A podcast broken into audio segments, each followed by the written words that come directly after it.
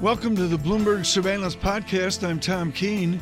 Daily, we bring you insight from the best in economics, finance, investment, and international relations. Find Bloomberg Surveillance on Apple Podcasts, SoundCloud, Bloomberg.com, and of course, on the Bloomberg.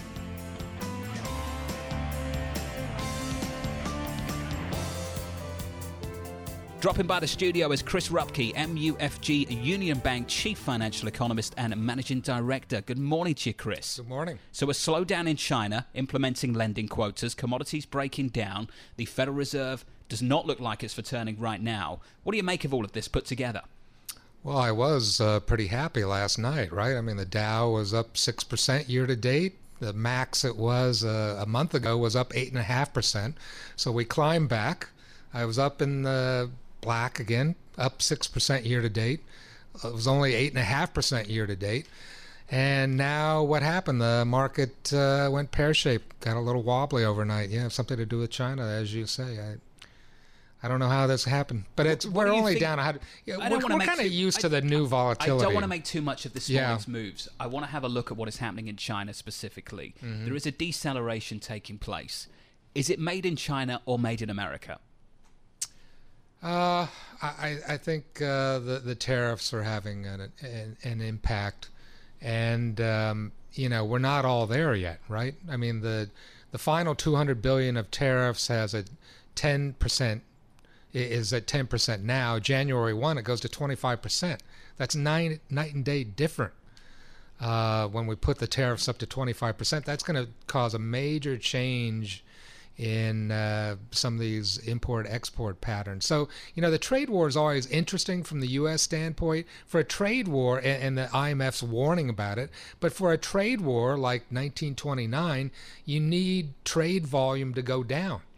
But imports and exports to China this year, vis-a-vis U.S., are up eight, nine percent. Yeah. So it's going the wrong way. It should I be. really- it should be falling twenty percent, not going up eight percent. I hate the 1920s, 1930s comparison. Well, you weren't there. It was pretty there. bad, And uh, neither were you, Chris, I'm Oh, sure. right. But it was terrible looking at the history books, but the comparisons just don't make sense at all. To me, at least. I look at the deceleration in China and I see signs of desperation now. Yeah. The Chinese implementing lending quotas that we've Yeah, learned in the last Yeah, 24 hours. So now yeah. large banks will need to have a third of new corporate loans to private companies. Small and medium banks will need to have two thirds of new loans will have to go on the corporate side will have to go to non-state entities at the moment loans to non-state corporates currently are less than a quarter of the total these are going to have to be some big moves by chinese banks to get extra loans to private entities that's a recipe for trouble isn't it Yeah, it, it doesn't look great. I mean, it, it does. Um, part of me kind of says that you know their GDP numbers there are interesting. Re-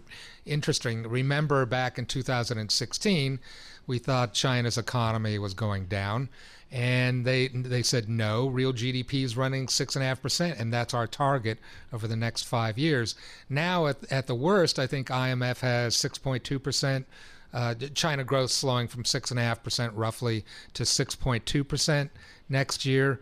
Uh, that doesn't sound like it's all that dramatic, right? In in I mean, going from six and a half to six point two. The the worry is it's going to be much much worse, of course. So we'll have to see what happens. Uh, you know, Trump before uh, the midterms was saying maybe he can Yeah. get some agreement. So th- that's the key. Whether th- some of these tariffs can be taken off the track they're on. The 20s and the 30s.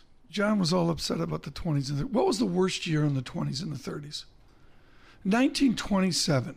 The Yankees played 7-14 baseball. That had to be a baseball well, reference. Well understood to be one of the best teams in the history of all of sports.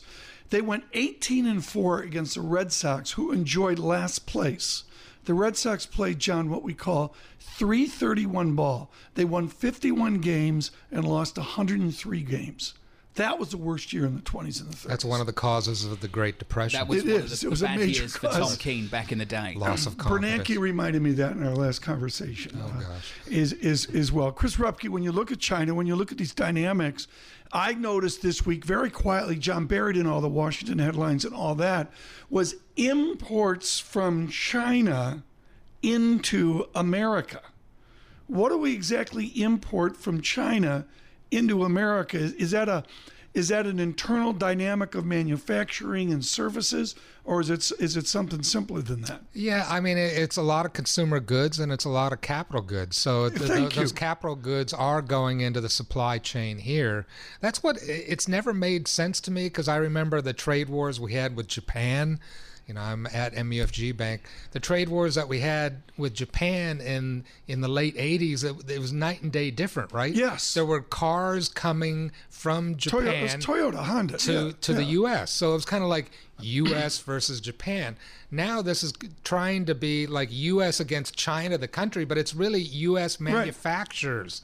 We're battling with ourselves. U.S. companies have done this. This is one of the most important insights, John, that we can. I mean, we've been doing politics 24 7, and I get it all. You know, Yeah. the news flow's been extraordinary. But what Mr. Rupkey just said there is incredibly important. We're fighting the emotional war of the Japanese trade battle of years ago. It's not. It's different this time. It is different this time, but I will say I I think we've got to stop viewing the global economy through the prism almost exclusively of US policy. You would say that. Trade, monetary policy, fiscal policy. I would say that, He Chris. gets, I don't he- even know he what that gets means. ornery on Friday. Look at what is happening in China right now that has nothing to do with trade. One fifth, Yeah, one true. fifth of China's housing is empty. Let me say it again. One fifth of Mm-hmm. China's housing is empty. This has nothing to do with a trade war. They have a real problem of overcapacity. They have a real problem with decelerating growth in the country. Everybody can agree on that. The thing nobody can agree on is when the pain is going to start because they keep finding a way to put this off, to put this off. And I think the reason some people are worried this morning is because they wake up this morning and see a government that's trying to introduce lending quotas mm-hmm. because they're trying to play the game again. They're trying to boost credit and keep the party, keep the music going. There are serious problems in this economy that have nothing to do with trade disputes, Chris. Yeah, but I yeah, I mean, but part of it is it it still is very much when I was over there. Uh, it's a developing nation. I mean, it's 1.4 billion people. Uh, the the amount of talk about income inequality. We're talking about income inequality with Tom. I mean, income inequality in China is unbelievable, right? I mean, there's very very few people. When when I was over there, I didn't meet meet that many people who who owned a home right? I mean, they can't afford it. The incomes aren't there. So there's 50 it's million apartments It's ready a to very go. complex society, and I think we kind of generalize sometimes. I don't. I mean, there's still people coming from the rural areas to the cities that they're building. Yeah. It's very complicated. So I don't know it, how much in trouble their economy is. Yeah. My offspring Well- cash flow's living over there. Yeah. He's got like three units. He bought vet bill a unit. So wait a sec. You've got Afterthought, which is the youngest. Yeah, cash flow is called. Cash Flow. Cash flow. He squeezed four years into five That is in beautiful. college. You've named pretty much every one of your kids. Named him. I mean, it's his middle name, but we don't use his formal There name. we go. you know. Lovely. Chris, thanks for dropping by. Thank you. Chris Rupkey, MUFG Bank Chief But- Financial Economist.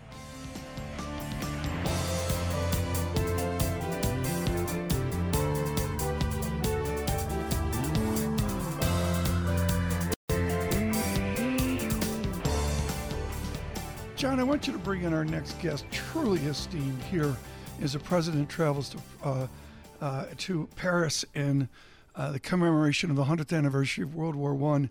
But I would just say, John, that if I've read in all my readings and all my interviews, there is forever a distance of America from these great 20th century wars. It's something I know you grew up in Coventry with the Blitz of World War II and in Coventry and Oh, they even killed back that to World. War One. Yeah, they totally flattened Yeah. it. A very, very different looking city now. But we should mention for our American audience a manufacturing heart of the United Yeah, Kingdom. formerly, um, not so much anymore, and a very different looking city um, than what it looked like before the war, that's for sure. I can see why you've um, got me to introduce Stewart because it's the longest title I've ever read. Um, Stewart Patrick, CFR Senior Fellow in Global Governance and Director of the International Institutions and Global Governance Program. There we go. Did I do okay? Yeah, you did well. Thank Perfect. Good morning to you, Stewart. Important weekend for so many reasons. What are you looking for this weekend?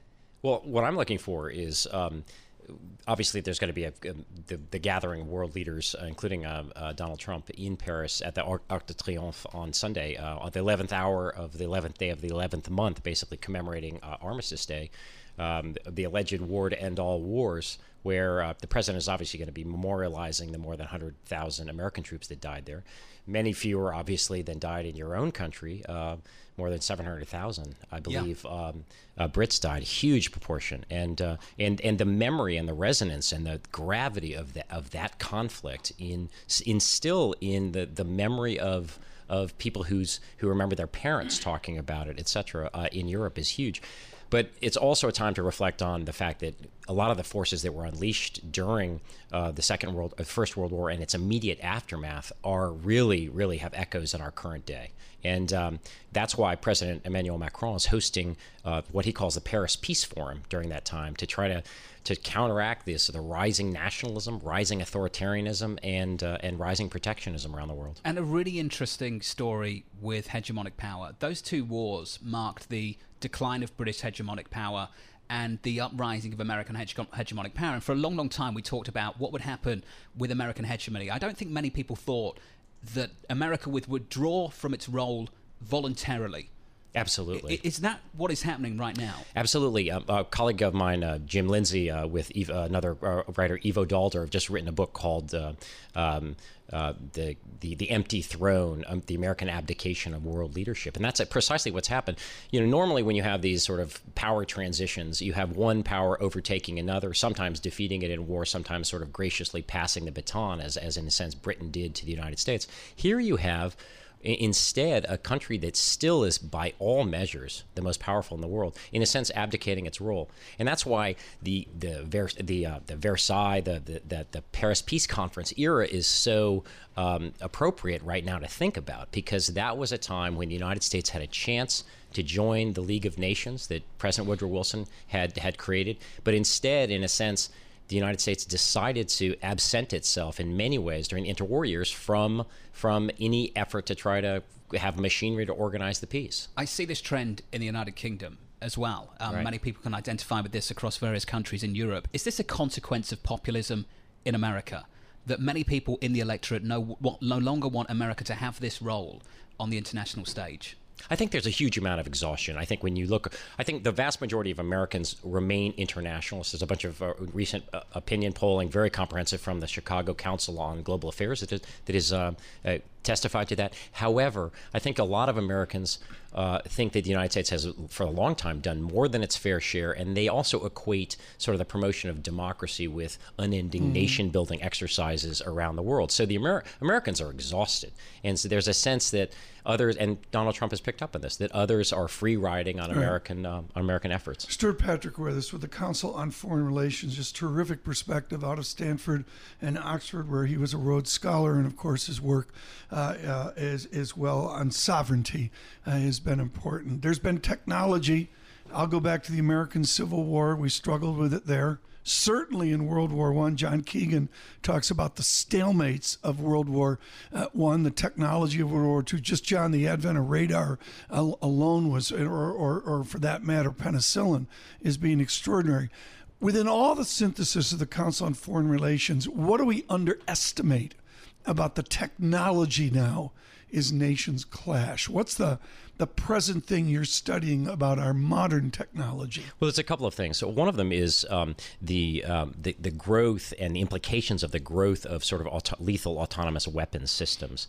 Um, you know, we spoke you spoke about uh, technological advance and, and obviously and the impact of that taking people by surprise, right? The, exactly. The, the lethality yeah. during trench warfare, making it impossible to have the sort of wars of movement. But then, of course, then the invention of sort of cavalry in the sense of tanks uh, in in the Second World War, wars of movement, etc. What what we've really gotten into now is a degree of sort of remote control, almost video game warfare, in which uh, increasingly as robotics gets more advanced, many of these things are going to be and already are. We see it with drone technology being outsourced to sort of in a sense uh, terminal jockeys in Nebraska, for instance, but, being but able to have lethality. That, that is too clinical and too surgical and avoids the human condition Absolutely. Ab- yeah, absolutely. Well, first, in, in two ways. One of them is it certainly um, creates a situation where um, there are major hazards in terms of who's making those lethal decisions, but it's going to become even more of a problem, uh, this distancing, when uh, these weapon systems are actually able to make those decisions on their own.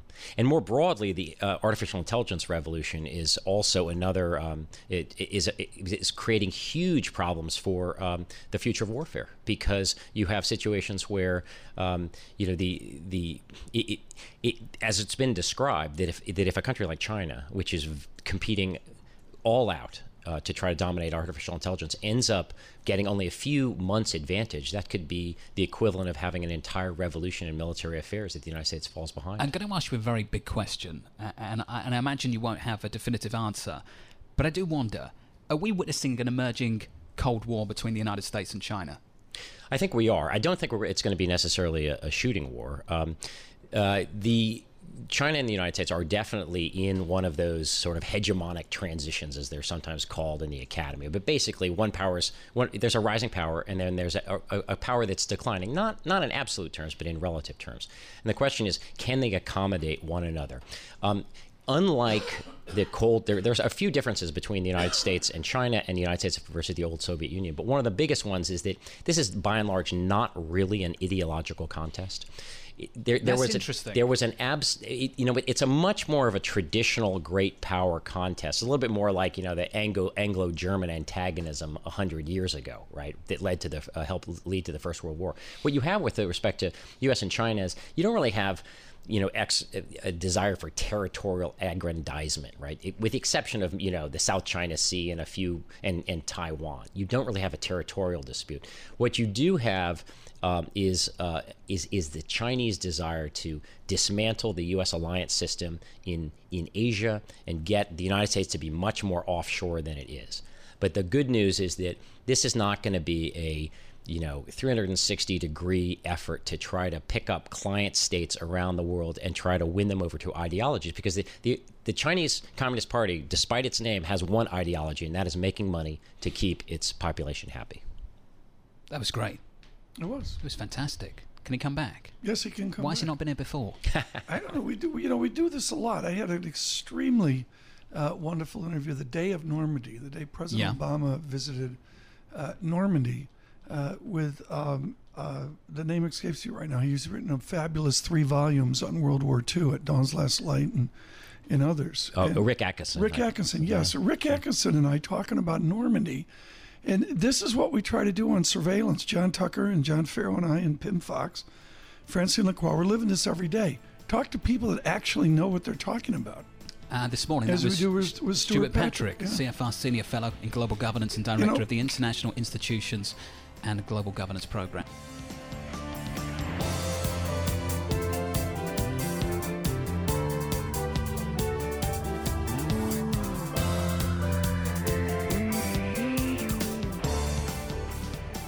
There is also velocity to the debate. Is it easy as a media person? I could say it's Goldman versus Morgan Stanley, which makes for, you know, it's fun and all that.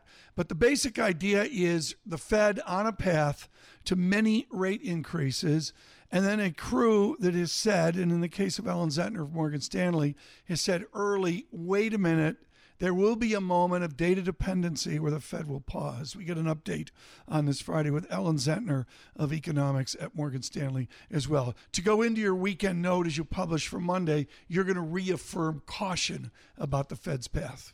Yeah, so I think uh, what we do know is they're definitely going to hike some more.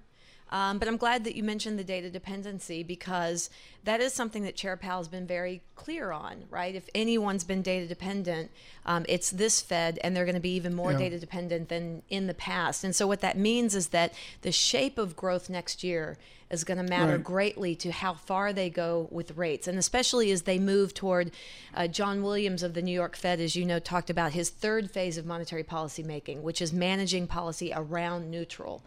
So that's real, okay. true data dependency. Knowing as the data comes in, as as uh, Rich Clarida, the new vice chair, put it, uh, the data, the incoming data, will tell them where neutral is okay. as it moves around. You manage policy around that. Two frontline monetary wonks there in Williams and Clarida. That's not Chairman Powell. I want to posit an idea and I want you to discuss it. This is a chairman driven to take the crystal ballitis away. Yes. He, he, I mean, th- uh, clearly that's the pattern. Yeah. Where is that pattern going six meetings out? So Chair Powell did make it clear, starting with Jackson Hole, really, that uh, throwing out, uh, throwing rules-based policymaking out the window, even getting his pal Williams on board with him, saying, "Look, even though my name is on the Laubach Williams model, I don't necessarily subscribe to it." So he's really been pushing his weight around at the Fed, trying to get the uh, hundreds of PhD economists at the Fed to eat some humble pie, so to speak, and say, "Look, there's not a lot of precision." Um, in the forecasting that we do, and we need to recognize that. And so that fits in with that data dependency, just letting the data tell you rather than being on some yeah. clear path. Now, I do find it. Uh, so, Powell, I believe he's been a really great communicator, and the market understands him and reacts very well to his communications. He has made one misstep, though. What is that? And that was when he said, We are far from neutral. Because if you give a speech at Jackson Hole and say, We don't know where our star is, it's like guiding by the stars, and let's be clear that there's not a lot of precision in these things, then how do you know how far from neutral you are? I think that's the only only communication he's done where I would say he probably could have framed that in a different way. And I think Clarida did a good job on the back of that okay. saying, look, it's just about the incoming We're data. Be guided by the stars. You remind me of Kon-Tiki, and they're trying to figure out which, I can't remember which way they went in the Pacific, but they went west to east or east they to got west. Lost. Or, they got lost. Okay. That's the big risk out here is we're guided by the stars. Can't we just be guided by jobs and wage growth in like like the Timberlake School of Georgia and just wait to see what the data is? Why can't we do that? Well, that and I think that's what this Fed is going to do. But I mean, what you've got is, uh, you know, based on our GDP tracking in the fourth quarter, 2.8 percent. We're going to come in at 3.1 percent GDP growth this year. That's right in the pocket of the Fed's expectation. Okay. You've got growth in the first quarter of next year that's going to be boosted by a record high tax refund season. So that's certainly not going to have something in the data telling the Fed that they need to stop or that mm-hmm. they are at at or have gone past right. neutral. They'll hike in June as well. But we believe that by the time they're going into that September meeting, the shape of growth is going to matter a good deal, and GDP is going to be tracking low and most likely okay. much lower than potential. What, and what, that will tell them we need to pause Stan here. Collender, publishing in Forbes, one of our great fiscal experts, he says it's two miserable years. If we get an Ellen Zentner GDP, what does that do to our deficit vectors? And the answer is they worse they get worse. Right? Well, they're they're they're all that's that's that's they're already worse, right? Because tax cuts do not pay for themselves, and so revenue is dropping at a time when the economy is growing at its fastest pace. Uh, and so when the economy slows, it only means deficit deficits get uh, even worse. Uh, and so, staring trillion dollar deficits, deficits in the face, it means don't count on on another round of stimulus anytime soon. And in fact, be, uh, outside of just automatic stabilizers that kick in whenever yeah, we go into yeah, a downturn, yeah. there's not a whole lot else I, the fiscal government can do. I would point out that John Taylor out at Stanford makes a big deal about the efficacy of automatic stabilizers as well. Um, Ellen, if we look at the PPI data today, you're too young to remember when PPI was gospel. Everybody just stopped to You're looking out. at Ellen or me? No, I'm looking at Ms. Zentner. Oh, Uh, okay. You and I remember PPI crystal clear, and then it's drifted This away over 20 flattery. years. If you don't No, recognize this it, this is Tom's flattery. Yeah, you really is- have to. Look, I dive got to go see A Star Is Born this weekend. Please leave me alone. I mean, I'm getting major heat. I'm, I'm culturally deficient because I haven't seen Bradley Cooper be Bradley Cooper. Ellen, we've got PPI. It's coming back. Should I care about business inflation? Does it really matter like it mattered long ago and far away? Uh, well, it does matter because margins are getting squeezed, input costs are rising, um, tariffs are going to uh, worsen that. Part of this is just from natural organic tightening in the economy, and it's something that tends to happen as you move later into the business cycle and interest rates are rising. Uh, and so businesses have to, uh, you know, they have a couple of choices when margins get squeezed. You can either uh, uh, invest more, do some capital deepening, that drives productivity, productivity drives profits, and it keeps your labor share of costs the same. Uh, you can pass on the cost to the consumer, but then you take the chance of dealing with the drop in aggregate demand because prices have gone up. Uh, so you take the hit on the, the top line or on margins. Or the dreaded third option is that you control labor costs, which leads to softening in job growth. uh, possibly even job shedding jobs. We're not at that point yet, but that's how a cycle typically plays out. It's something that we need to watch. Ellen Zentner, thank you so much with Morgan Stanley this morning. And again, caution on 3, 4, 5, 6, 7, 8, 9, 10 Fed rate that rises.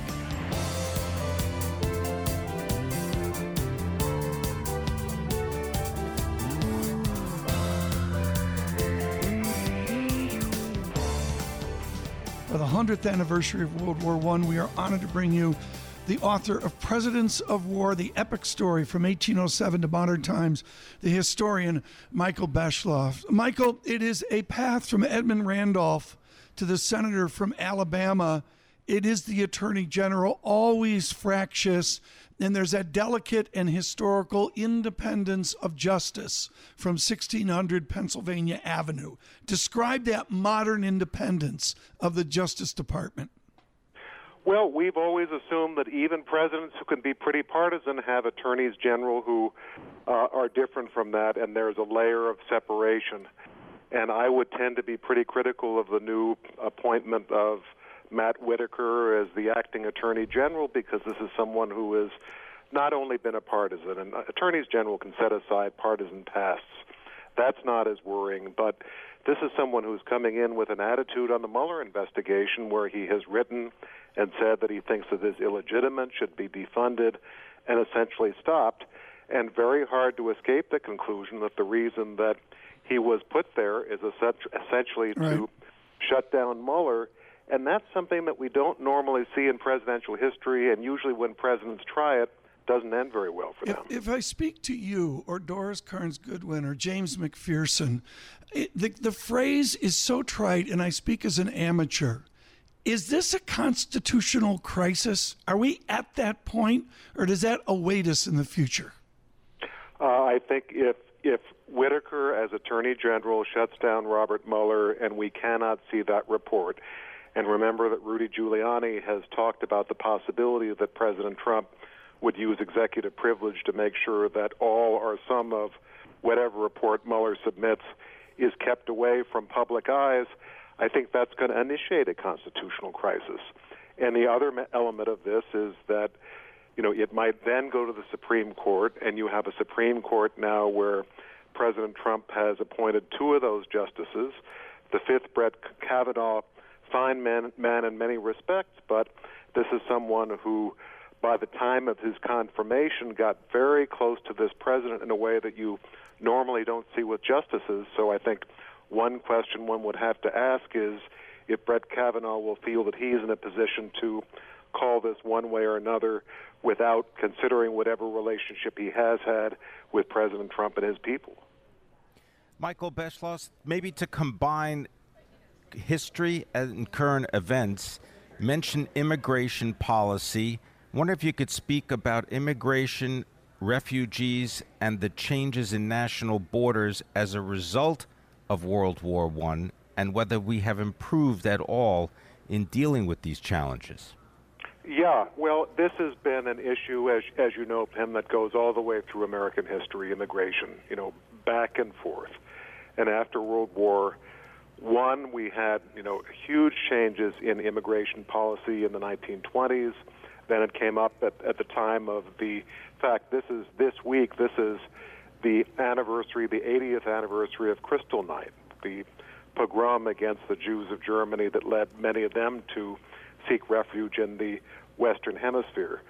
At the same time, you know, it's hard to think of a time that a president has used this issue in a political way as President Trump did during the last weeks of the last campaign. Uh, it always creates controversy. Uh, Lyndon Johnson signed an immigration bill in 1965 that opened the doors to a lot of the immigration that we've seen over the last half century. That was controversial, but not of the order that we have seen in recent years. Based on your reading of history and your analysis, do you believe that the factors that contributed to the First World War are present today? I think they certainly are. And, and the biggest and most dangerous omen is you've both, I know, read The Guns of August by Barbara Tuchman, which talks about how World War I came. And the big lesson of that book is that wars like this can start by accident, you know, by miscommunications and by accidents and so forth, by people who did not even intend Yeah. to go to war. A lot of things are happening right now that, unless we've got wisdom and judgment from our leaders, beginning with the President of the United States, this could happen again. And unfortunately, we're now operating in a world of nuclear weapons, which was not happening a century ago. Michael Beschloss, we have this phrase progressive, which I believe is new talk for liberal. What Right. did the liberals learn in this election? What did the liberals learn about the certitude of being out of power and being liberal? And if you really want to win, you got to move to the middle. Were any Scoop Jackson lessons made there? Uh, I don't think so. I mean, for instance, at the time that Bill Clinton uh, ran in 1992, I would say that the dominant number of Democrats felt this is a fairly conservative time, and if Democrats want to win, they're going to have to become what Clinton called new Democrats and move to the middle. I mean, Clinton was more centrist than any Democrat in years. It was before they began using the word progressive, and they really avoided, as you well remember, using the word liberal because it was an epithet. Now, I would say, say there's going to be a controversy within the Democratic Party that we'll really see in the presidential primaries of 2020, which is, and you know what it is. You know, on one side you'll have strong progressives say the only way you can win the presidency back and win Congress fully back is if you have strong views uh, and you go hard left and you bring out your voters. And then the old Demo- new Democrat people who will say that's going to alienate a lot of people. You've got to move to the middle. That's where the votes are. That's what Richard Nixon used to say. I don't think within the Democratic Party either of those views is dominant. So we're probably going to see a battle royal in less than two Well, years. thank you so much, Michael Beschloss. Uh, generous amount of time today. The book is Presidents of War: The Epic Story from 1807 to Modern Times. And what's so cool about this book, folks, it was brought out a number of uh, months ago, and it was important then. And with the news flow that we've been seeing, uh, it becomes uh, important. The American historian Tom Hanks says of uh, Michael's book, once again, Beschloss captures our presidents in terms both historic and human as well. Presidents of War, can't say enough uh, about it.